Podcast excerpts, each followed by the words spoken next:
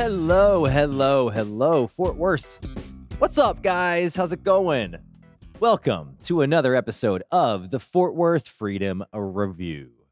We are a show about local politics, state politics, that aims to get more people engaged in local and state issues. My name is Anthony Sosa.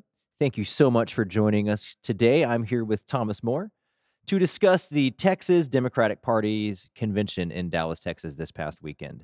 This was kind of like a last-minute sort of thing, so I'm definitely looking forward to covering this in the future and being much more prepared. This was Amber and I's first convention. What we're going to kind of focus on about this was the many progressive candidates that will be on the ballot this November and the issues that they pushed, like legalization of cannabis, workers' rights and protections, the ability to unionize, expanding access to health care and abortion rights, investment in rural communities, things like internet and stuff, investment in improving our grid, divestment from fossil fuels, divestment from things like policing the border. So this is, you know, I was surprised to see and discover, you know, the quality of our progressives here in Texas and the number of them. A lot of these, some of them were from North Texas, a lot of them weren't, but it was nice to kind of see all of these people in one place. So I'm going to kind of introduce you guys to that. We're going to run down the list down below. As always, in every episode, the resources that we use will be provided for you. So the websites, the Twitters to a lot of these candidates will be provided below, as well as some news stories. And of course, we talk about Beto. This podcast is made possible by the Justice Reform League, a Fort Worth-based nonprofit. You can sign up for our newsletter. Not newsletter anymore. You can sign up for our blog at our website at justicereformleague.net. We will occasionally post op-ed type articles. We've got one up there right now. Amber's working on another one right now. If you would like to submit something to be on the blog, for instance, or if you've written something you'd like to have, you know, more exposure, please by all means hit us up. Or if you've got any episode ideas, or additional stories you'd like us to cover, hit us up on Twitter at FW Review, on Instagram at Fort Worth Freedom Review, and you can send us an email at fwfreedomreview@gmail.com.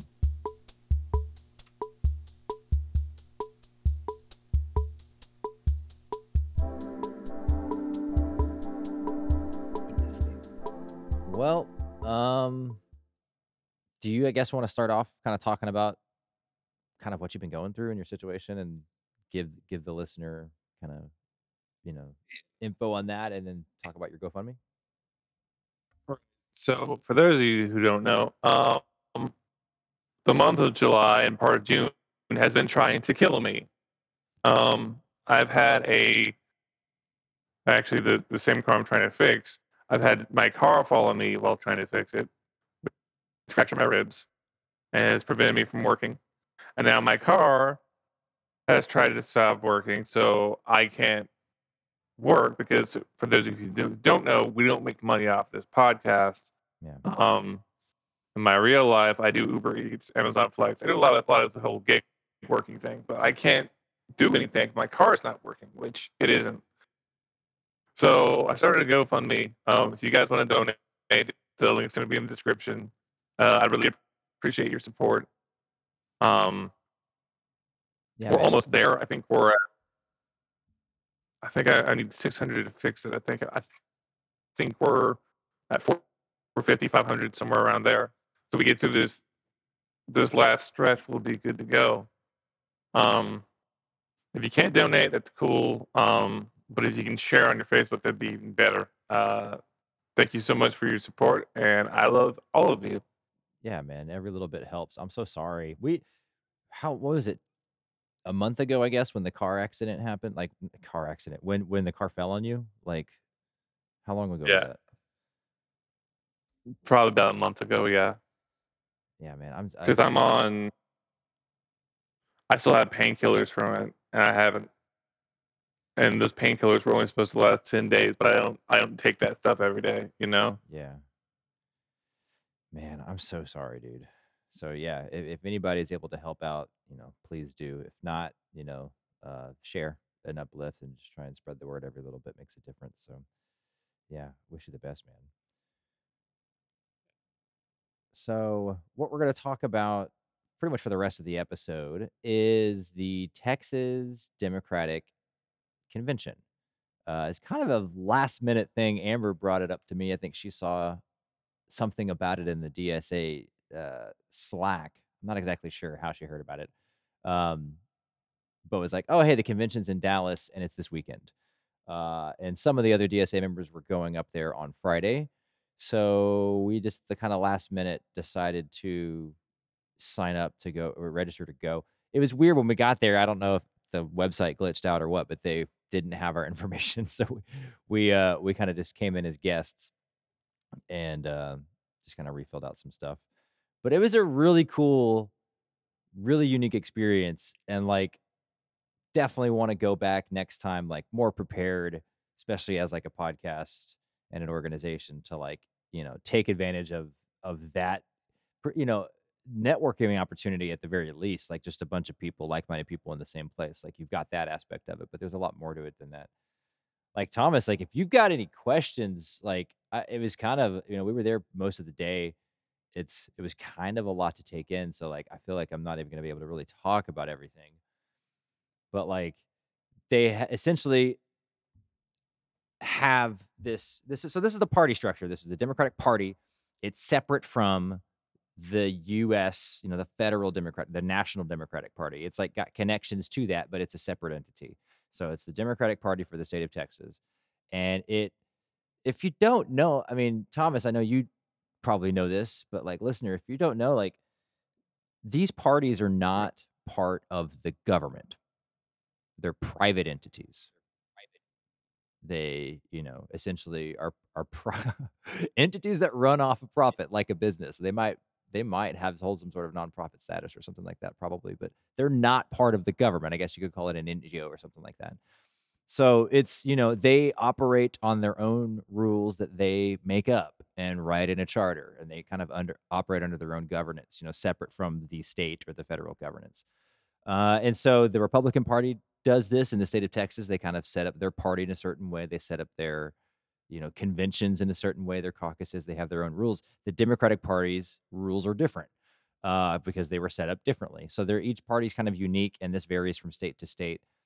So this getting together was essentially to support and promote candidates who had won their primaries, you know, a month or two ago, 3 months ago or whatever, and that are now, you know, on the ballot for November. And it's like, okay, let's get these candidates elected in November. And let's get Beto elected, obviously, because as the governor. So it's like, it's all the state offices, essentially. There's a handful of like, you know, none of the Senate, you know, Ted Cruz and John Cornyn aren't up this time around. So there's no senators up, but there's a few House seats that are up. And so it was just kind of like focusing around that, giving a lot of these candidates like, you know, 30 seconds for some, maybe a minute or 2 minutes for others to speak and just kind of introduce themselves to the people there and say, hey, this is what I'm about. If you want to donate to my campaign, great. So, yeah, it was at the Dallas. I can't think of the name of the convention center. It's a lady's name. Kate Kaylee Bay Richardson Hutchison. There we go. Thank you. You know what's up. Yeah, I was there. Have you ever been there? Never been cited, but I do. I ironically deliver there all the time. Oh, interesting. That makes sense. It's security guards use a lot of Uber Eats. Yeah, I believe that. It's a really large facility. I don't think I've ever been in a convention center that big. The one in Fort Worth is certainly not that big. It felt like an airport, like multiple terminals and just, you know, a little food court area, like it was huge. It was just kind of cool being in the space like that. The architecture was really cool.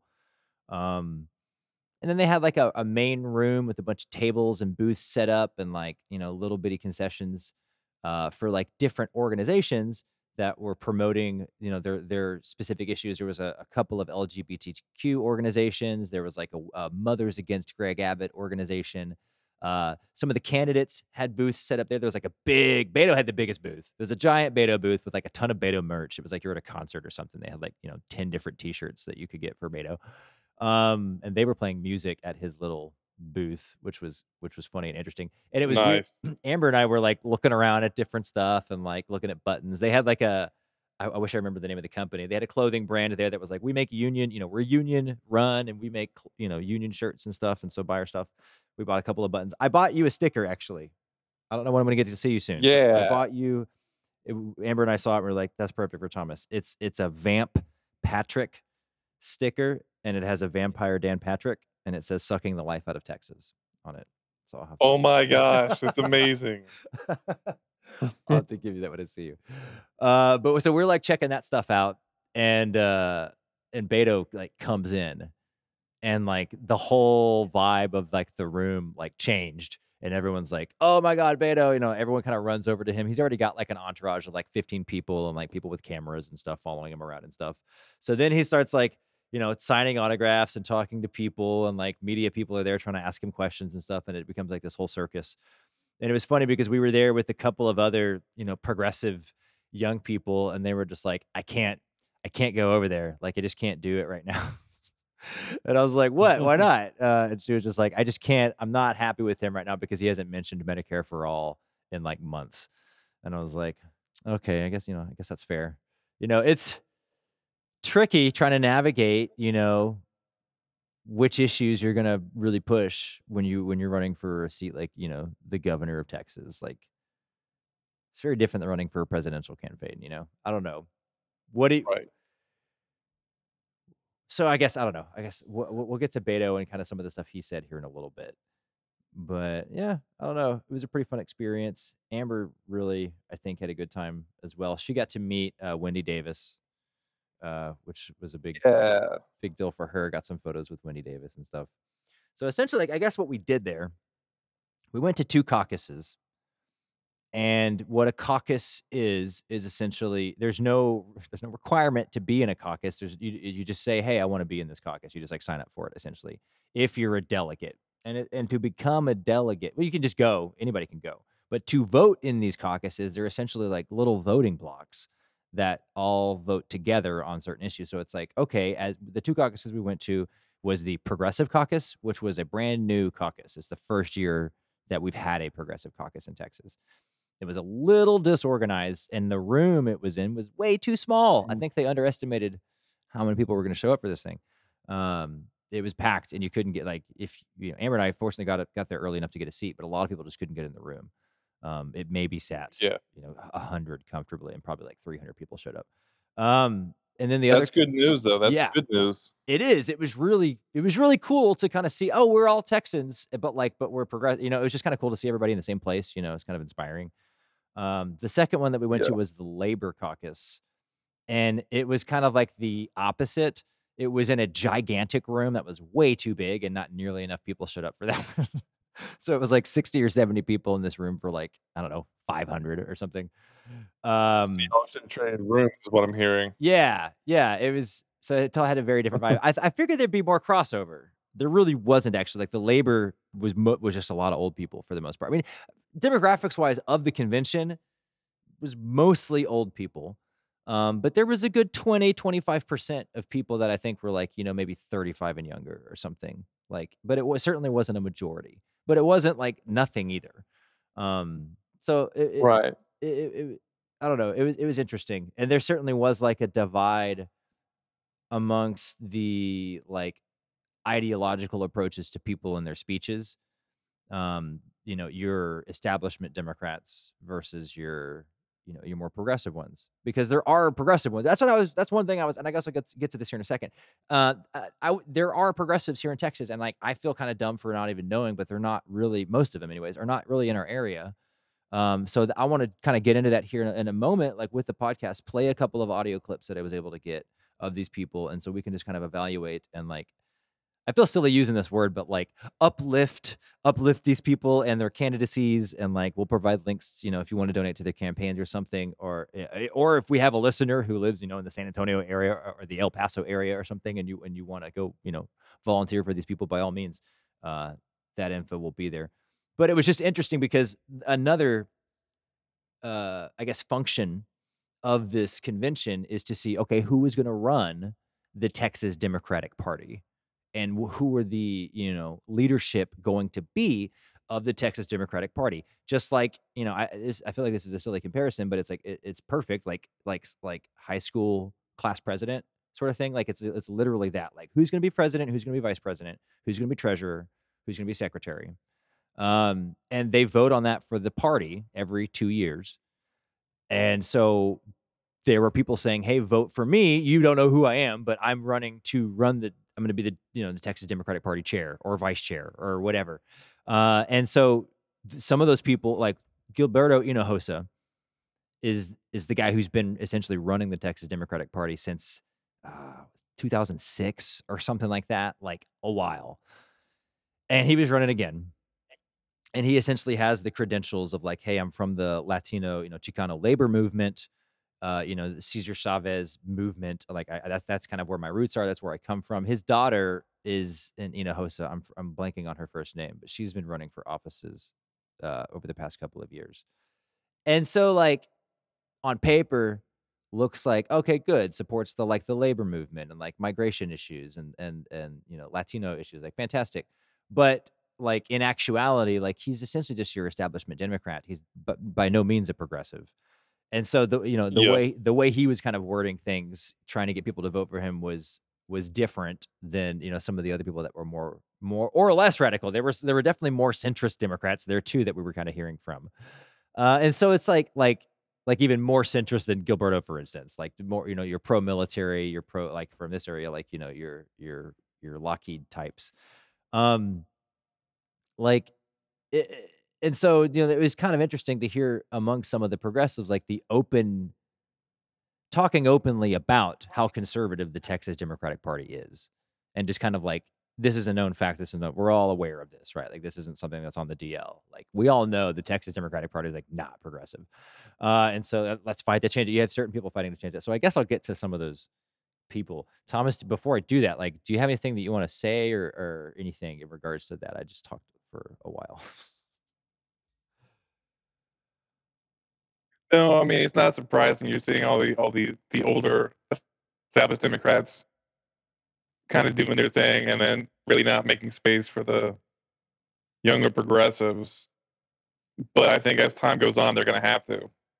Yeah, I agree. Because we are getting a number. Yeah, and that's one of the things. So there's a candidate running for U.S. House District 35. His name is Greg Casar.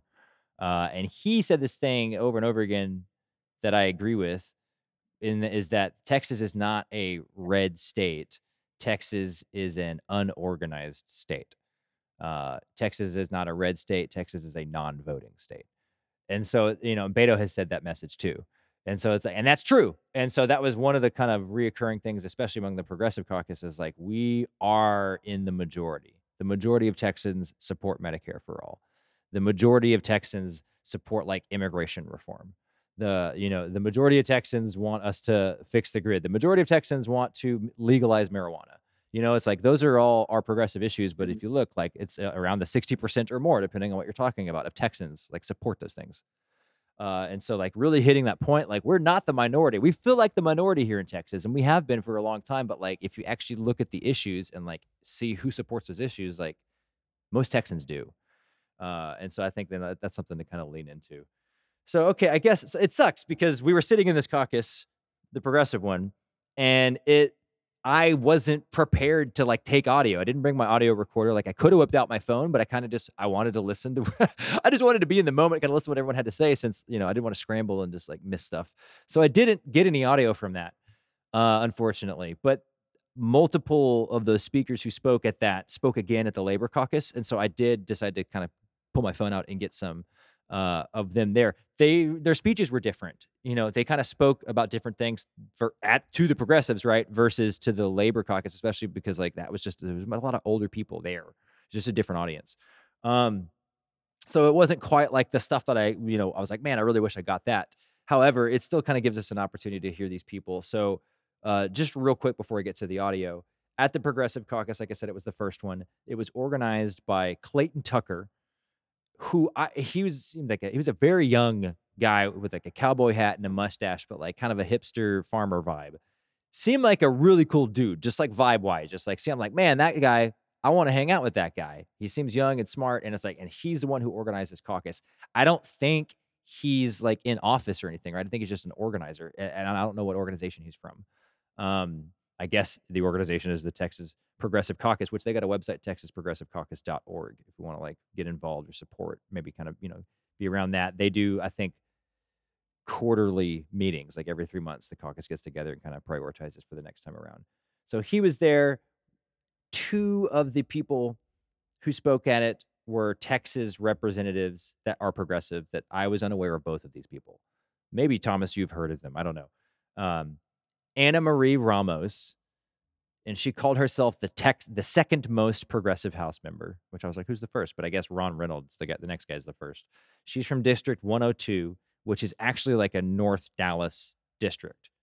And so since on the podcast, we kind of really focused on... Yeah, I didn't even know about this, but because we cover Tarrant County, I guess we just missed it on our radar. But it's like North Dallas and the three suburbs north of Dallas. And she didn't name them, but I'm guessing this is Plano, Frisco, based on how she was talking about the demographics. And she was saying, hey, when I was running, everyone was telling me you can't win, because this is the white rich part of Dallas, and you're a Latino and you're a progressive. Like, that's not going to win there. But she won. She flipped. Yeah, it's super conservative. Really? Yeah, she flipped the House seat from Republican to Democrat, I guess, in 2020. Yeah.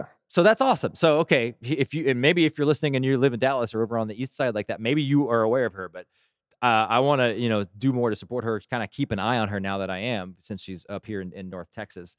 But she was awesome. Her speech was awesome, and I really wish I would have caught audio for it. The next guy who was the Texas rep that spoke was Ron Reynolds, and he's a co-founder of the Progressive Caucus. He is an African-American gentleman from District 27 in El Paso, and he had a really awesome and good speech as well. He kind of said, I guess, as far as his progressive credentials or what does he support, he was trying to pass, and as a congressman was actively working with the Freedom to Vote Act and the John Lewis Act. Neither of those actually made it, but as a congressman, he supported those things. So they're both running again, obviously, because the way you got to run every 2 years. And so most Congress people have to spend, 18 months fundraising. So that was them. And then in regards to the U.S. reps, I'm sorry. Yeah, both of those were the state reps. Forgive me. Those are state reps. Now these are the U.S. reps. We have Michelle Vallejo in District 15. We're going to hear from her in a second, which is like the Seguin-Guadalupe border district, kind of like from San Antonio down to the border. Her seat she says and defines it as the only swing seat in Texas. I don't know exactly, like, I feel like there's more than just one swing district in Texas, but I guess what she means is like she flipped it from Republican to Democrat, I guess, at the U.S. level. And so if we want to gain a Democratic majority, if we want to keep a Democratic majority in the Congress in D.C., we need to keep District 15.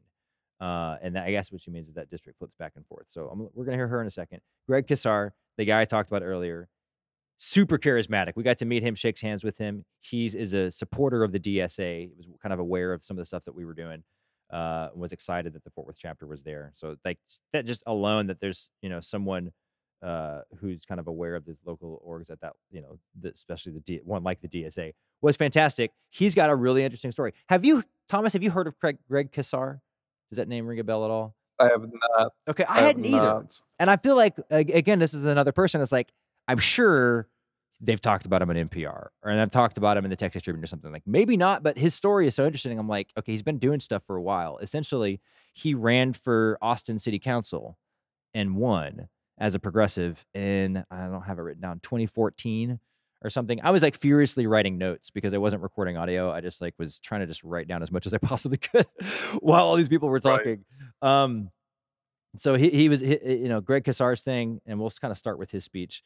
It was like focusing on class dynamics, focusing on like who is the real minority here, and it's like the 1%, those in power. Greg Abbott's the minority,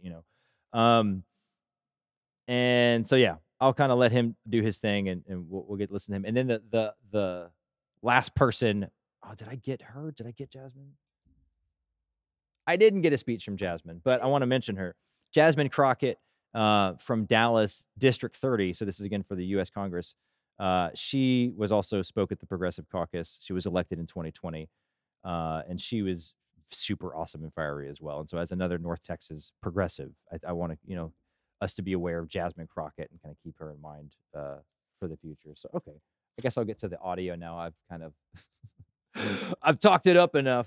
Okay, let's see which one is Greg. I'm going to look at my phone. Oh, yeah. Another person that we're going to hear from is Mike Collier. He spoke at the Labor Caucus, the guy who's running for lieutenant governor. So here, we'll actually, let's do that since I'm talking about him. Let's listen to Mike, and then we'll get to Greg. Help me. I will not let you down. Rick, Leonard, I really enjoy you guys. Don't worry. 30 seconds so I can get this done. Where's Becky Moeller? Surely she's here. There's Becky Moeller. When I ran for comptroller the first time, Becky made a phone call and she said, I don't know anything about this fella. I want to meet him. You remember that, Becky? So we showed up in your office, in the conference room, and I said, well, Becky, my dad was in the union, my granddad was in the union, and she said, all right, that's good enough. I'll work with him and let's see what we get. And it started there, and you have been so helpful. Thank you so much. It is the working class that has made our nation great. It is the working class that's going to save our democracy. And I'm fighting for you, and I am going to fight for you. And I can tell you what, and I made this commitment. When I'm lieutenant governor, and I'm going to be, have you seen the polls? I can beat that guy. We gotta beat that guy. And when I'm lieutenant governor, I'm going to have somebody right there on the senior staff from labor. Everything we do, I'm going to turn to that person and say, what do you think? What's right for labor? What's right for working men and women in this state and in this country? And there's a lot that we can do. And we'll have a lot to say about that through the course of the campaign. My time today is limited. I just wanted to say this. I'm here because you helped me. I will win and beat Dan Patrick if you help me. And I will not let you down. Thank you so much. So please vote for Mike Collier so he can beat Dan Patrick so we can get him out of here. Yeah, beat Dan Patrick. Yeah. And I'm trying to remember the exact percentage. I didn't write it down, but I want to say he's within 3 or 4% of in the polls. Really? Which is, pretty close. And that's almost within the margin of error for a lot of these things. So it's, that's really good news, actually. Like, that's something I kind of want us to be aware of. Like, things are trending in the right direction for Democrats here in Texas.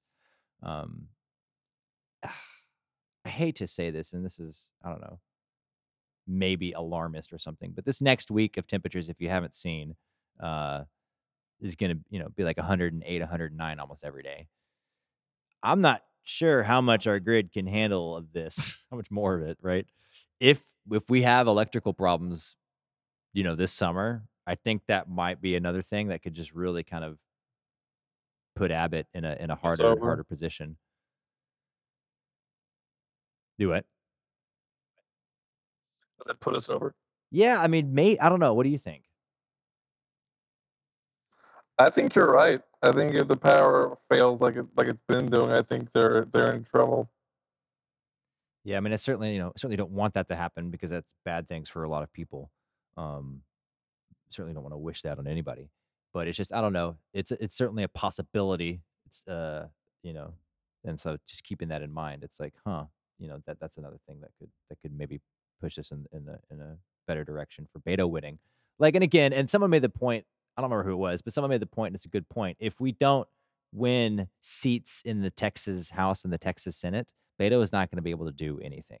Kind of the same thing, like if Bernie Sanders won in 2016 or 2020, the Congress wouldn't have been very receptive to that because there's not a lot of people there who believe those same things.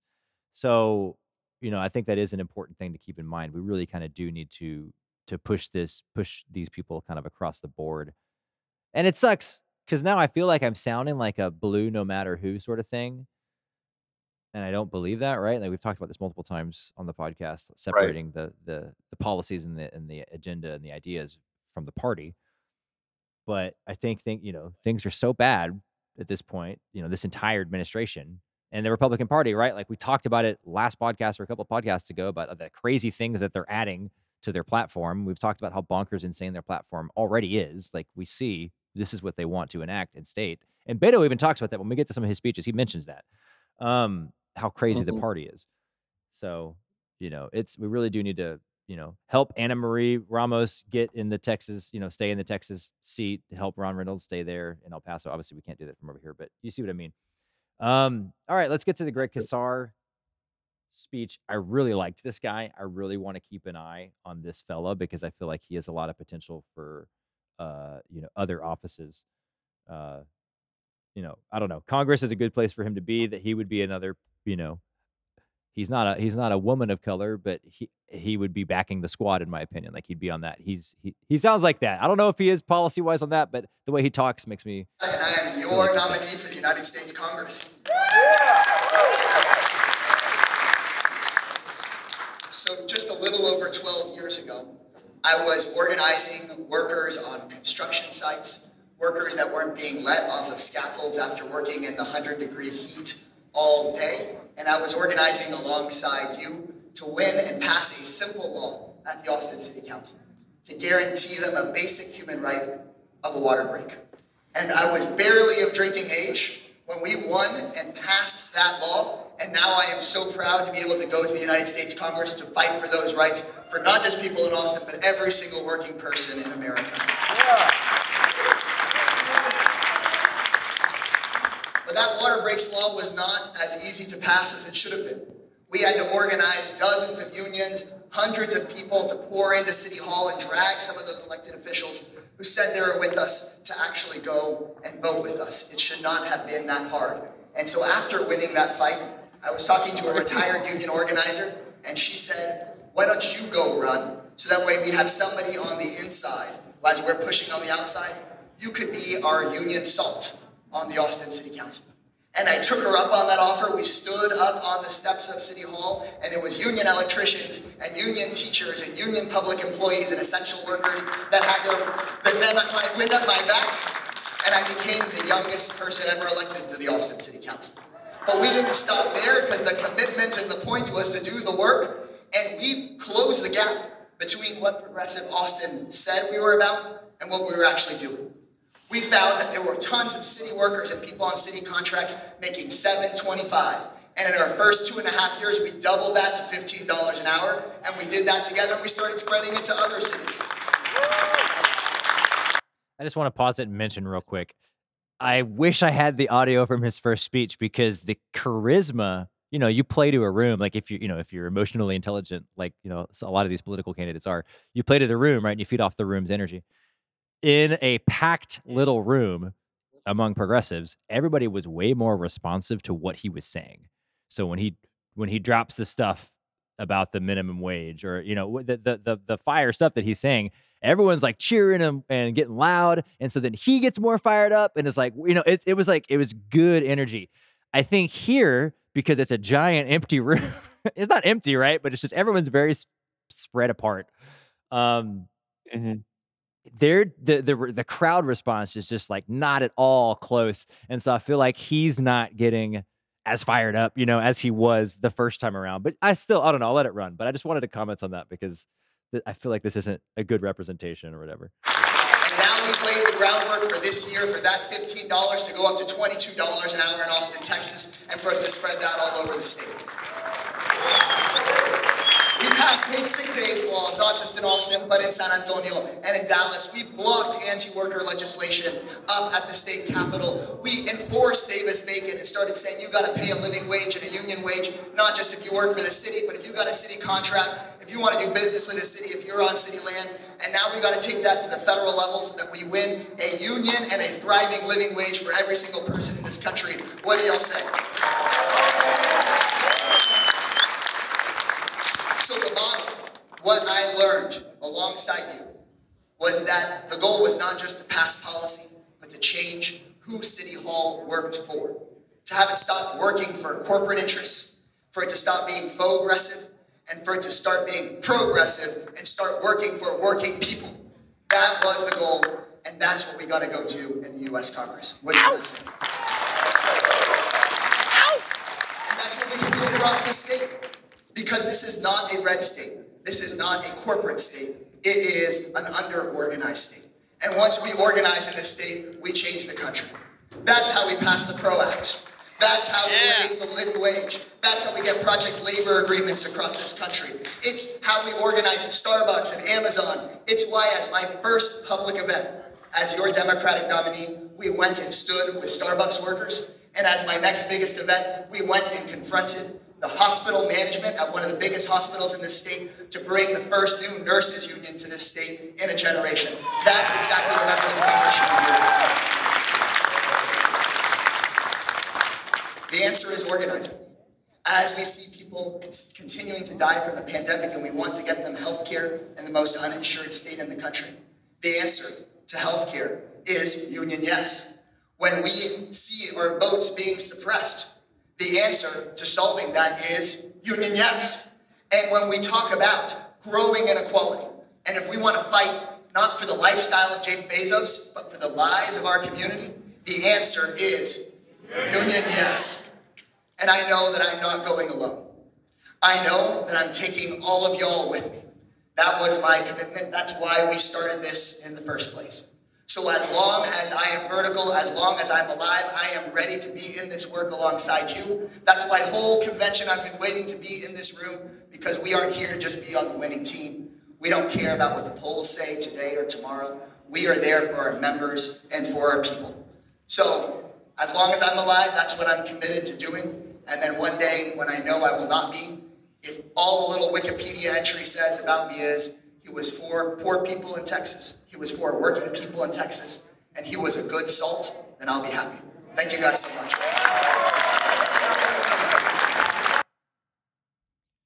So what do you think, Thomas? I think that guy has a lot of potential. I think he's got his finger on the pulse of a lot of issues. I think that if he keeps going, he'll get where he's trying to get to. And probably a little bit further. Yeah, it's nuts. I don't know. It was kind of inspiring to see a young, Latino progressive in Texas. I don't know. It reminded me of AOC. Obviously, he's a guy, but I don't know.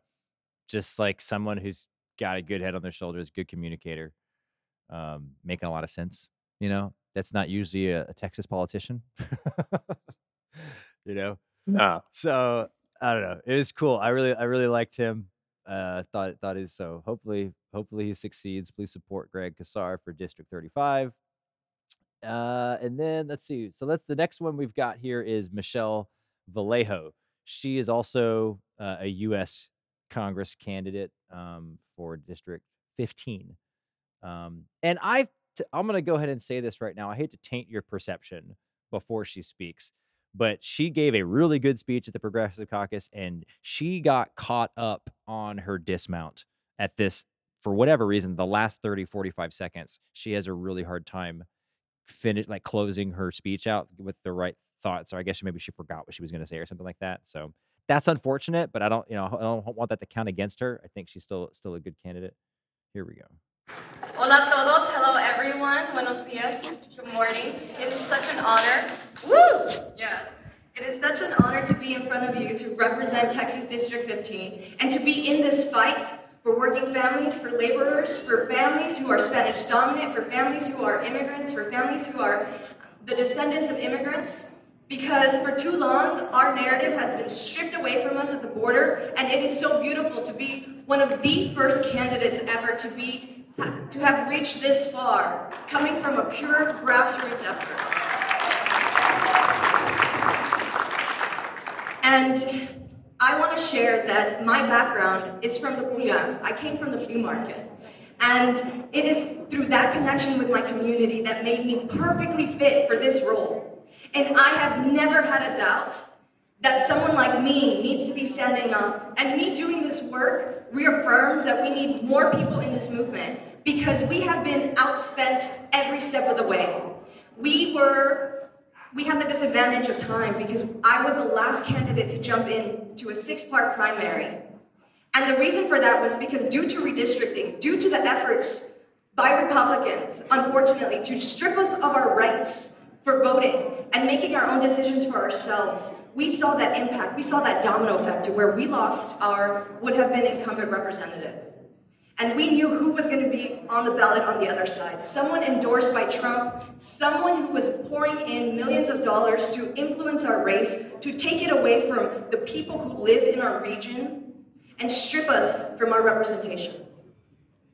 And so I want to invite you to my team, because it has been the people power that has driven us, that has gotten us passed a primary, a runoff, and a grueling recount where we came out 35 votes up.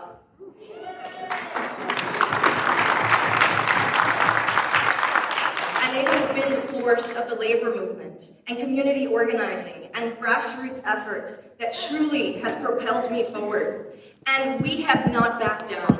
When people told us, you need to say things differently, you need to look differently, you maybe shouldn't be wearing your fanny pack all over the place, I told them, no way, because that's how I show up to work. And I'm here to do the work, just the same way my community, my family, and all of you have shown me.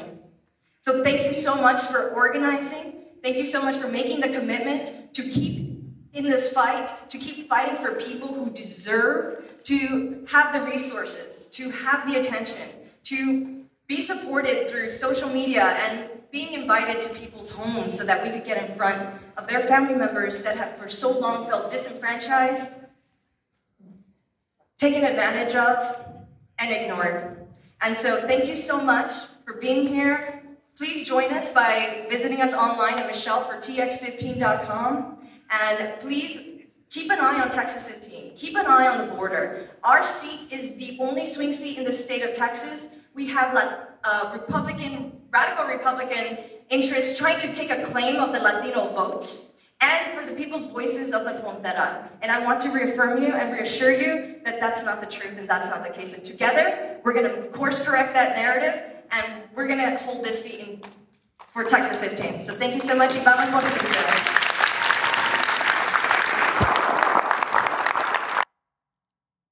yeah. I hear what we were saying on the dismount. She was like, I feel like she was trying to add things. Like she felt the speech was too short. Yeah, that's what I was kind of. And this is one of the things that was kind of frustrating. Just as a first-time goer, not knowing what to expect. The caucuses were only an hour long each. So anybody who got a chance to speak, there were a lot of people who just didn't get to speak that were like, hey, I want to give a shout-out to this person. And they would start walking up to the stage and be like, oh, no, you don't have time to come up here. I just wanted to mention your name. So people know that you're here. But so the people who did get to speak, a lot of them got really short time. So she may have gone over or something. I don't know. And then was trying to figure out how to finish. I don't know what exactly happened, but I felt, kind of bad for her. I was like, oh no, because she didn't do that the first time around. And you can obviously tell the first, two right. and a half minutes of that was pretty good. But it happens. Public speaking's hard. So, it is what it is. But she's, she seems really cool too. So that's another person. And especially because I think her emphasis on the fact that, hey, we could lose this seat. And if we lose this seat, we could lose the Democratic majority. That would be bad. This is a priority seat. So, that's something to keep in mind. So yeah, we don't want to lose 15. So, I mean, I guess it's, in regards to listener, what can I do about these? These people don't live in, I'm not in their district. These people are in other parts of Texas, the very, very least, just kind of post about them on social media. If you got $10, $5 or something that you could donate to the campaign, that would help. Every dollar counts, every little bit makes a big difference. So the next person who spoke, and I was kind of surprised by this. I kind of forgot about her, I guess. But Rochelle Garza was at the Labor Caucus, and so she spoke as well. Rochelle, we kind of covered her, earlier in the election process. She's running for Attorney General to unseat Ken Paxton, and she wasn't like our pick. There was another guy that I remember that was more progressive than she was. But however, obviously anybody's better than Ken Paxton, right? And so it was right. It was good to hear from her. I thought she said some good stuff. So. We'll play that real quick.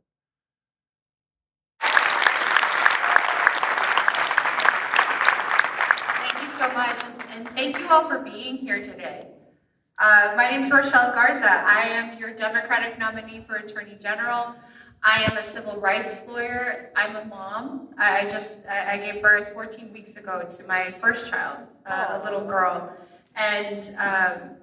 I was unfortunately unable to attend the COPE convention because I was having some issues. Right now, the top of mind. So she maybe does this. There's a couple of candidates who make mention to the HOPE convention. Do you know what that is? I do not. Okay, I don't either. What I'm assuming or gathering from it is it's a Texas Democratic Party. It was a different convention. That was 4 months ago or 6 months ago or something like that. And like a lot of people kept bringing it up. Oh, I was at Hope, or oh, I saw you at Hope, but like I did not know what they were talking about. So I think that's, if she mentions Hope again, like that's what she's talking about, whatever that is. For me, is with what we're going through as women, what we're going through in terms of access to healthcare, and it should be a very personal matter, but what we're seeing is a huge attack on our rights, and it's important that we start electing people that care about us. I'm from Brownsville. I'm the daughter of two public school teachers. They met as public school teachers. My dad ended up going off to law school and then became a judge later on. But my mom is still involved with the Public School Teachers Union and working to ensure that their retirement is protected, even though she herself didn't retire as a teacher. So that shows you a little bit about who I am. I grew up in a household with a sibling with disabilities, and I saw my parents struggle to make sure that my brother Robbie got the health care he needed. And it showed me that our communities are only as strong as each person in that community. That's why I became a lawyer. That's why I fought for people that have been overlooked and left behind, because I have seen it firsthand. And we need to support unions. If we're going to support families in the state of Texas, we have to support the right to unionize. As the Attorney General, I want to focus on making sure that we have a Workers Protection Bureau, where we work hand in hand with labor and making sure that families can put food on the table. I just got to say, like, I think it's a great idea to have, an entity that enforces labor laws, like, duh. But the like lukewarm response from the audience at the Labor Caucus, which is weird to me. It's just like, yeah, it's like if there's anywhere that should go over, it should go over pretty well there, right? And like, I didn't know she was going to say that. The last speaker got more support for her fanny pack. Right? I was kind of taken aback, like, oh wow, that's a great idea. Like, and you're obviously speaking to the, your audience, like you're going to say, but like, right. Then it was just like very tepid, like golf clap. I was like, what? I don't know. Sorry. That they do not get misclassified as workers. Great idea. They do not get taken advantage of, and that they are entitled to the benefits that they have been working for. We haven't had that. We have an Attorney General who would rather undermine our families, take away civil rights, and attack people at every turn. It's unacceptable. Ken Paxton has been under criminal indictment for more than 7 years. He hasn't answered for anything because he can retain his power. And, I practiced most of my career as a small business owner, as an attorney, and also in nonprofits. I know what it's like to live paycheck to paycheck. I know how hard it is for everyday folks just to try to get ahead. And I want to make sure that we are using the power of this office, because the power is vast, to look out for us and make sure that people have the right to unionize and have the right to live and work as they see fit. So I appreciate all of you for being here and for organizing, because that is the bedrock of our society. We wouldn't have what we have, the protections that we have, the 40-hour work weeks wouldn't have happened without y'all, wouldn't have happened without unions. We need protections. We need to continue the fight for our rights. So within 3 points of unseating Ken Paxton. Another good statistic. And with your help, we can get it done in November. So let's win in November. Thank you all so much. It's nice to know that this is like these guys in office, they are like not at their peak of popularity right now. So, I mean, like if the Texas Democratic Party is going to make moves and do something, like this is the election cycle to do it, Yeah. So one thing I just thought was uncanny. They didn't have timers up there, but she nailed her 4 minutes. Like she did exactly 4 minutes on her speech. I was like, oh, wow, how'd you do that? Yeah. So after probably been to debate club before. Probably been enough debates where it's like, all right, you have 4 minutes exactly. You need to use all your time. Yeah, probably. You're probably right. Experience, makes that easy, I suppose. I got the person who spoke last, Beto didn't speak at any of the caucuses, but he had surrogates and representatives speak for him. So at the Progressive Caucus, Christina Tizun, I don't know how to say her name. She ran as I don't think she won her office, but she ran as a progressive. And so I recognized her name. So she was there speaking for him. And then I was able to get Becky Moeller, who Mike Collier was shouting out at the beginning of his speech. She spoke on behalf of Beto, but I'm not going to play that because Beto spoke that evening. And so I was able to find clips from that speech and that speech online, kind of last minute right before the podcast. So sorry to the listener, I haven't listened to the whole speech. And for the sake of time, Thomas and I kind of decided we're not going to play the whole speech. I think it's about 15 or 16 minutes. But we are going to play a couple of the clips from his speech. So some of the highlights, I guess you could say. So the first one, I'll provide a link below. If you want to catch the whole thing, it's on Beto's YouTube channel. And so I'll have I didn't know he had a YouTube channel, but I guess, duh. But he does. The whole thing's up there. The whole thing's 23 minutes, but there's there's a intro speaker that speaks for about 6 or 7 minutes. So Beto, I think, talks about 15. So here we go. Here is, I don't know, which one is this? So this one's from the Dallas Morning News.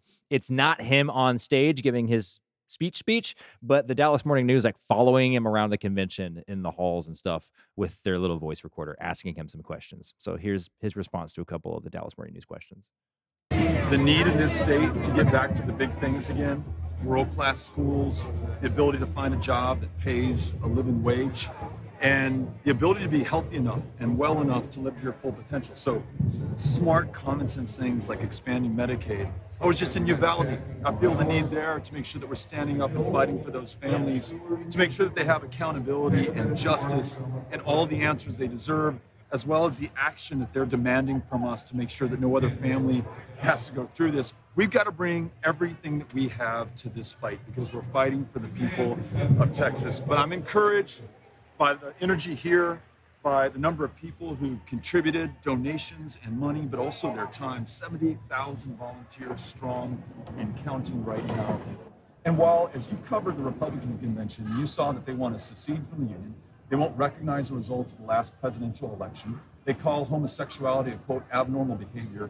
Here in this convention, we're focused on jobs and economic growth, reducing inflation, supporting public school educators, and expanding Medicaid so everyone can see a doctor and be healthy enough and well enough to live to their full potential. That's not just what Democrats want, that's what Texans want, including Republicans and independents. We know that Greg Abbott is the single greatest driver of inflation in the state of Texas. Since he's been governor, property taxes have gone up $20 billion or over 40%. We have some of the fastest climbing utility bills in the country because the guy couldn't keep the lights on when the temperature dropped last February. When he shut down the US-Mexico border, it hit our economy in Texas to the tune of hundreds of billions of dollars, and it drove up the prices in our grocery stores. I'm going to make sure every Texas voter knows that and knows that we have a plan to bring down your utility bills, to bring down your property tax bills, to make sure it is more affordable to live and work and raise your family right here in the state of Texas. So there we go. It's nice to hear Beto talking about Texas issues. I don't know. I know he's been doing that for a minute now, but I still just hear him talking about America. Democratic Senator Joe Manchin. Sorry, video's auto playing. Yeah, I don't know. And it's just focusing on the stuff that Abbott's not focusing on.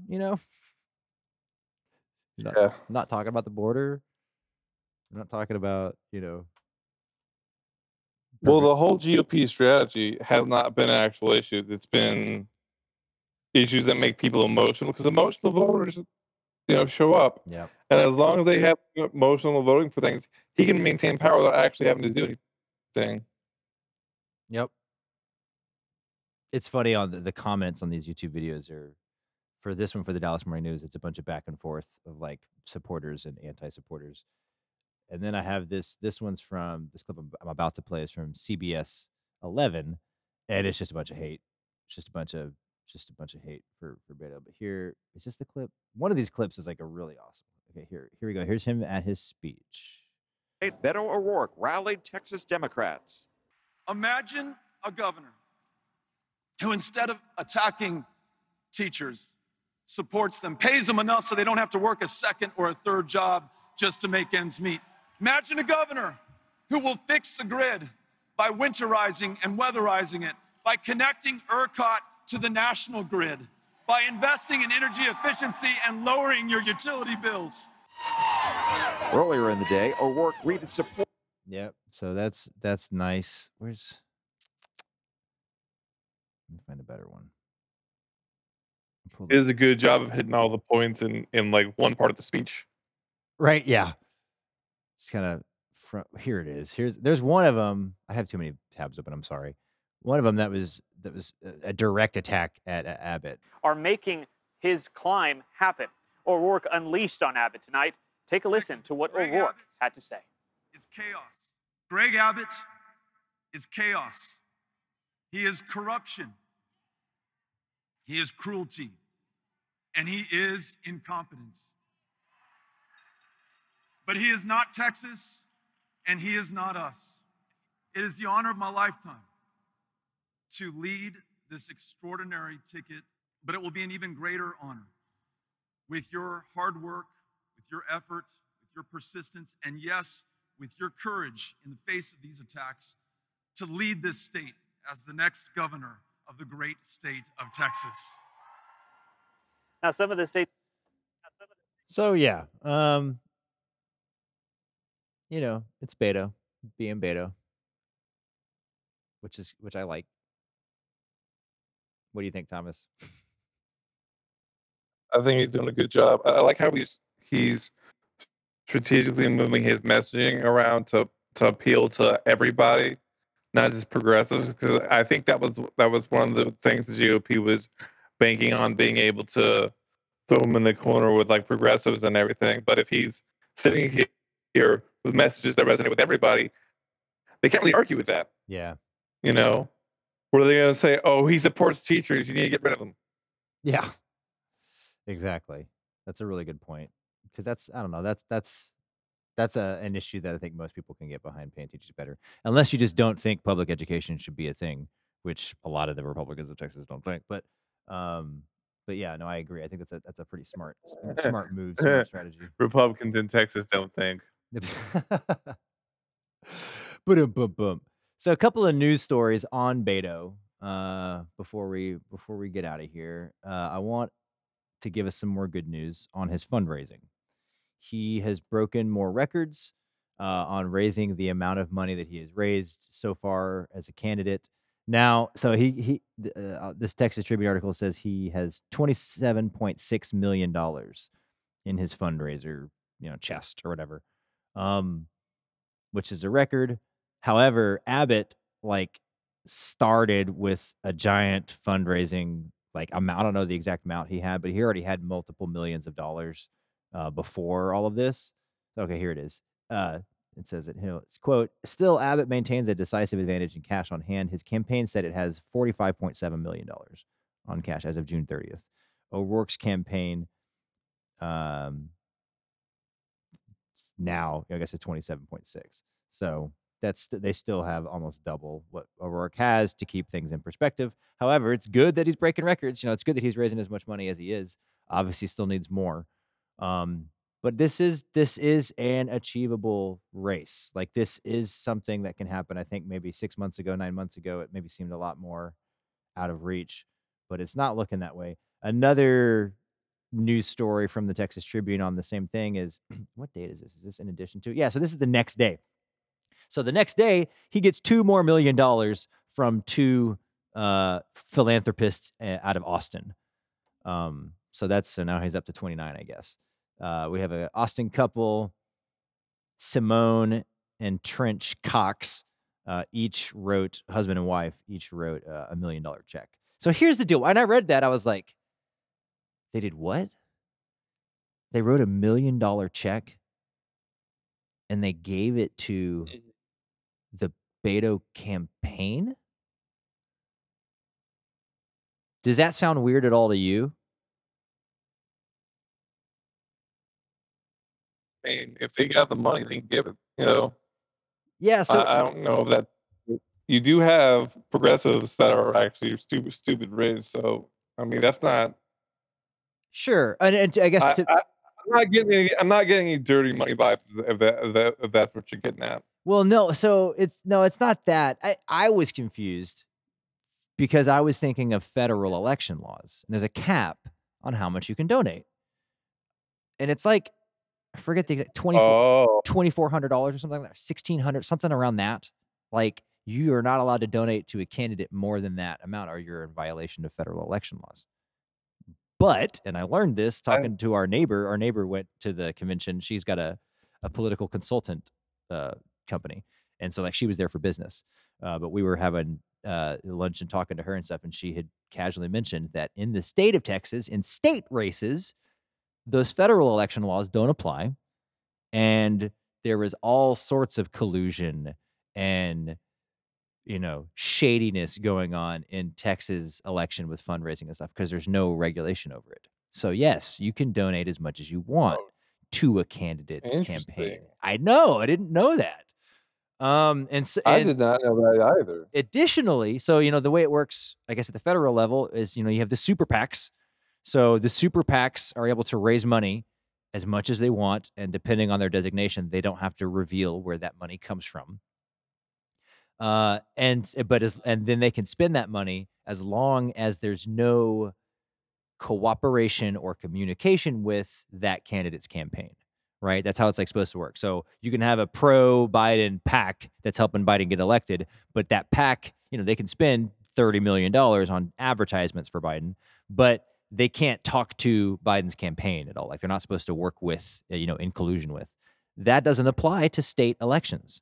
So that's just how it works in state elections, is like there is communication and collusion with the PACs. The PACs are just on the phone every day with the campaigns coordinating. And I didn't know that. I just didn't ever think about the difference in the laws. I mean, it makes sense, obviously, but never thought about it. So, yeah. So you can just donate $1 million to a candidate at a state race, you know, and there's no biggie. So just thought that was an interesting thing to know about our state. And I guess for the record, these two philanthropists, they identify as moderates. And she uses the term, Simone says, I'm more of a liberal moderate than my husband is. But Beto O'Rourke is talking, you know, making sense, and his issues relates common sense, you know, politics or whatever is kind of how they word it. So I want to talk to you about this, Thomas, I guess, before we kind of wrap up. I got into a conversation with a friend the other day, and we kind of started talking about the words progressive and liberal. Like, do you feel that there's a difference between those two, or a big difference, a little difference? Like, what do those words mean to you? I think that over time that they both have dual definitions. One of them is very, very similar to each other, basically being someone who isn't afraid to try new ideas in the political space for policy. As in, like, they're not afraid to do something that hasn't been done before or hasn't been tried before. Yeah. But I think over time what's happened is, you know, the term liberal has kind of become synonymous with left wings, and it's become synonymous with an actual platform. And growingly, progressives have too.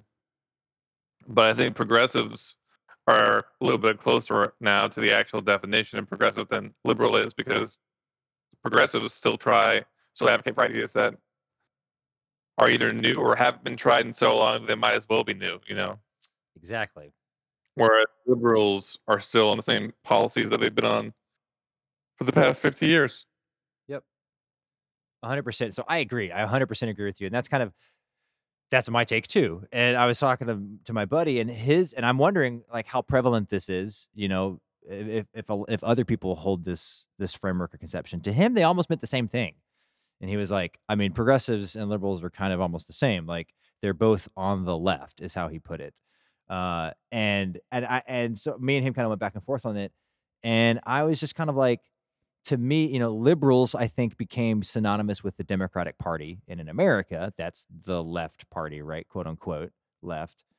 But liberalism as an ideology, like you said, 50 years ago in the 70s, you know, we can call it neoliberalism. This is a resurgence of like liberal philosophy, liberalism from like the late 1800s, early 1900s, liberal democracy as a middle ground and middle road from either an authoritarian dictatorship or a socialist communist type country, right? So this is, liberalism is coming around in opposition to and during fascism, during communism, the 20s, 30s, and 40s, right?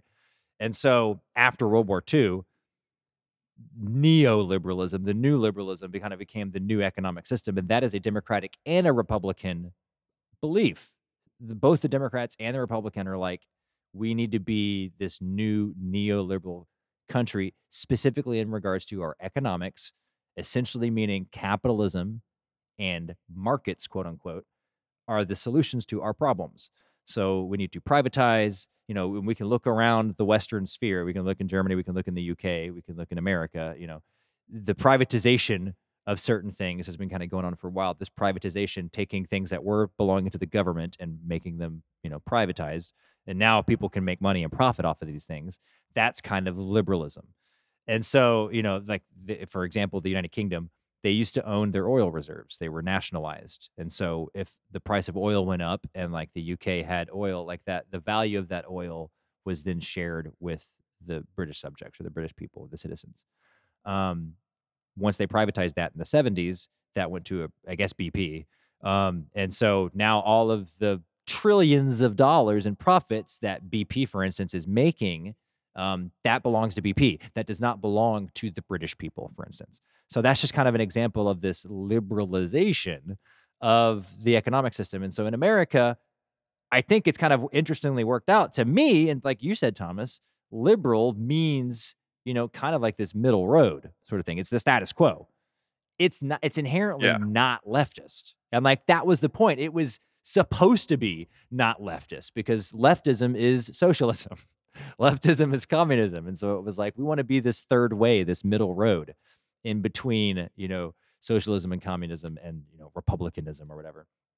And so like, I'm glad to hear you say that and to kind of say like, okay, that our perception was the same, but there seems to be kind of, you know, not everybody's got that memo yet, or not everybody's on the same page of that yet, about the distinction and the difference between progressive and liberal, because it seems to be the progressives in Congress, the ones that are out there fighting your AOC types, your squads, they are, you know, socialist or pseudo-socialist, democratic socialist or something, right? Like they're more extreme. They are actual leftists.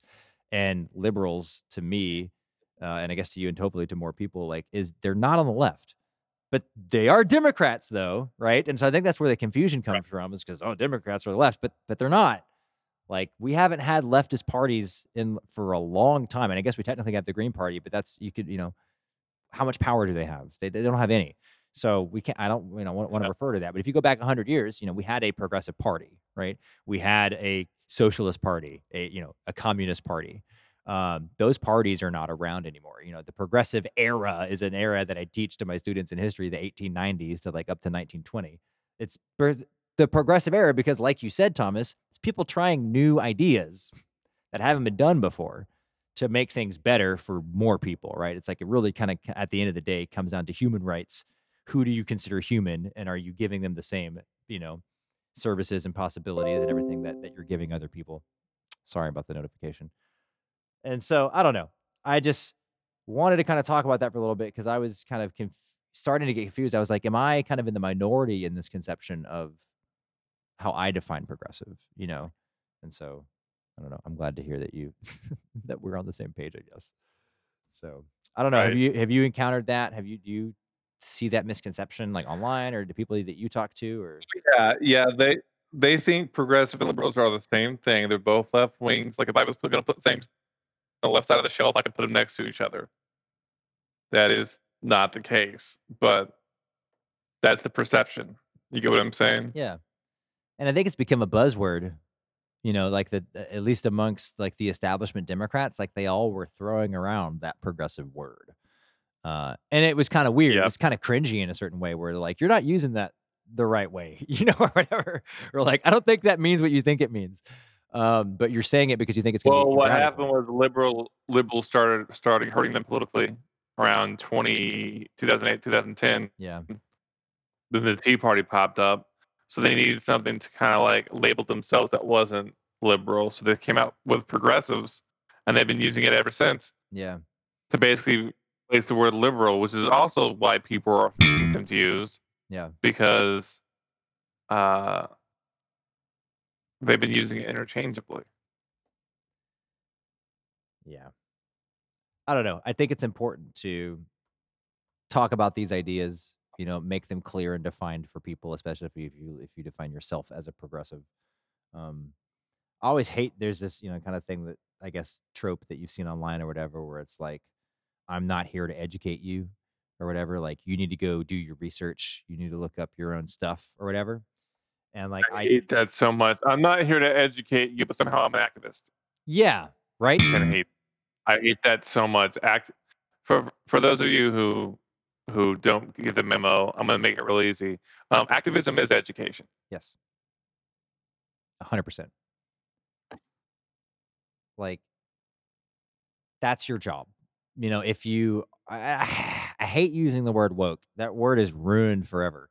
But if you are aware, right, you know, if you're aware of what's going on, if you are educated, or I guess educated has a connotation too, because it's like you had to go to college or you had to get some sort of formal education. That's not necessarily education. Like, if you learned something, if you gained an understanding of how certain things work, like our economic system, for instance, or our political system, or our world, right? Human nature, for instance. Like, if you're learning things about how things are working, and you're wanting things to change and be better, then it is incumbent upon you to educate. Like that, like, you're 100% right, Thomas. Activism is education. That's part of your job. It's part of your role. I heard Lillian Chichercha, I can't ever say her name right, from the What's Left of Philosophy podcast, essentially claiming this sort of same point where it's like, if you come across an idea that is a good idea that hasn't either been talked about very much or has been forgotten, or like maybe it's a new framework for like understanding things, or new to you, maybe it's someone wrote it 30 years ago, but you read this thing and you're like, this changed how I looked at the world or something, right? And you're able to take that single idea and just like boil it down in a way that you can easily explain it to somebody. If you're able to do that, which is I guess what academics do, but you don't have to be an academic to do this.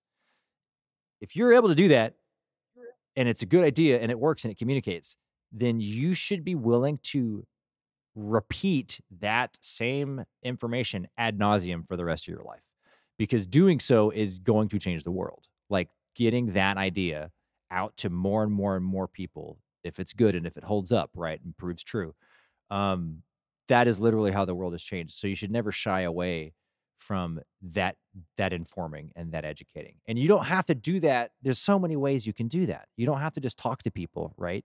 You can start a podcast like we're doing, and you should, if you're thinking about it, you should absolutely start a podcast. But you don't do the thing. Yeah, do the thing. You can write stuff down. You could write an op-ed or something. You could, you know, just post about it on social media if you want, but you could, if you're a creative person and you're artistic, like, you could create art with this information, with this knowledge or whatever, right? And put it out that way. We all, human beings, we all pick up different things in different ways. And so whether it's like a line from a character in a movie or a video game, or it's a lyric in a song, or a word in a poem, all of these are ways to communicate ideas to people, and ideas change the world. So I don't know. I know last episode was kind of a downer. Like, I don't know. I'll fully admit that was me. That was kind of bringing things down. I think hopefully the takeaway for this one is that, like, this is an optimistic. We're headed in a good direction. Things can be changed. Change is within reach. And so I do want to, like, empower you, listener. Like, you know, there are things that you can do here at the local level and at the state level to kind of get more people who believe our ideas, right? Or if you agree with us, to put those out, there. So I don't know. What do you think, Thomas? Are you feeling better about the state of the state than as opposed to 2 weeks ago? Well, I'm always cautiously optimistic, you know. Hope springs eternal. I am optimistic about how things go. Even if we lose this cycle, I think we're going to get a lot closer to flipping things than people think. And I think what's going to happen is that's going to turn the next cycle after that into an even more competitive race. And then we just need to keep hammering and hammering and hammering until eventually we get there. And these Republican clowns lose power. 100%, dude. That's hell yeah. Well, I want to shout out real quick, I guess, before we're done, to Carla Palomares from the DSA. Thank you so much for meeting us out there at the convention and inviting us out and kind of spending time with us and educating us on the thing, introducing us to Greg Casar. So I just want to give a big shout out to you and thank you for doing all that. It certainly wouldn't have been possible to do this episode without you. So, yeah. Anything else, Thomas? I guess we'll shout out the GoFundMe one more time, please, if you got anything you can spare. Help Thomas out, man. He's done a lot of good things in the area for a lot of people. Thomas, you're a great dude, and so you certainly, you know, deserve the help and to be uplifted. So I certainly do what you can if you can. Well, I appreciate that. I really do. Yeah, no, seriously, if you guys would help me, I'd appreciate you forever. If I can find a way to thank you, I will. There we go. Maybe we can, we do something do an episode on a little baby episode about it or something like that. Give shout out and, you know, support people who support us. Something right? Like that. Well, awesome. Well, I guess I'll do my little thing. Please, feel free to contact us. We'd love to hear from you. If you're digging things, if you're not digging things, if you've got ideas for us, if you've got candidates you want us to cover or issues you want us to cover, please reach out to us. Let us know. Hit us up on Twitter at FW Review. You can hit us up on Instagram at Fort Worth Freedom Review. And you can send us an email at fwfreedomreview@gmail.com. You can also, we've never done this before. I don't know why. It just occurred to me. Here's our, Thomas, you want to shout out your TikTok and your social? Yeah, my TikTok is Tom Wants Justice, and that's basically the only social I got going on right now that isn't private. Gotcha. Tom Wants Justice. You can hit me up on Twitter at Sosation, and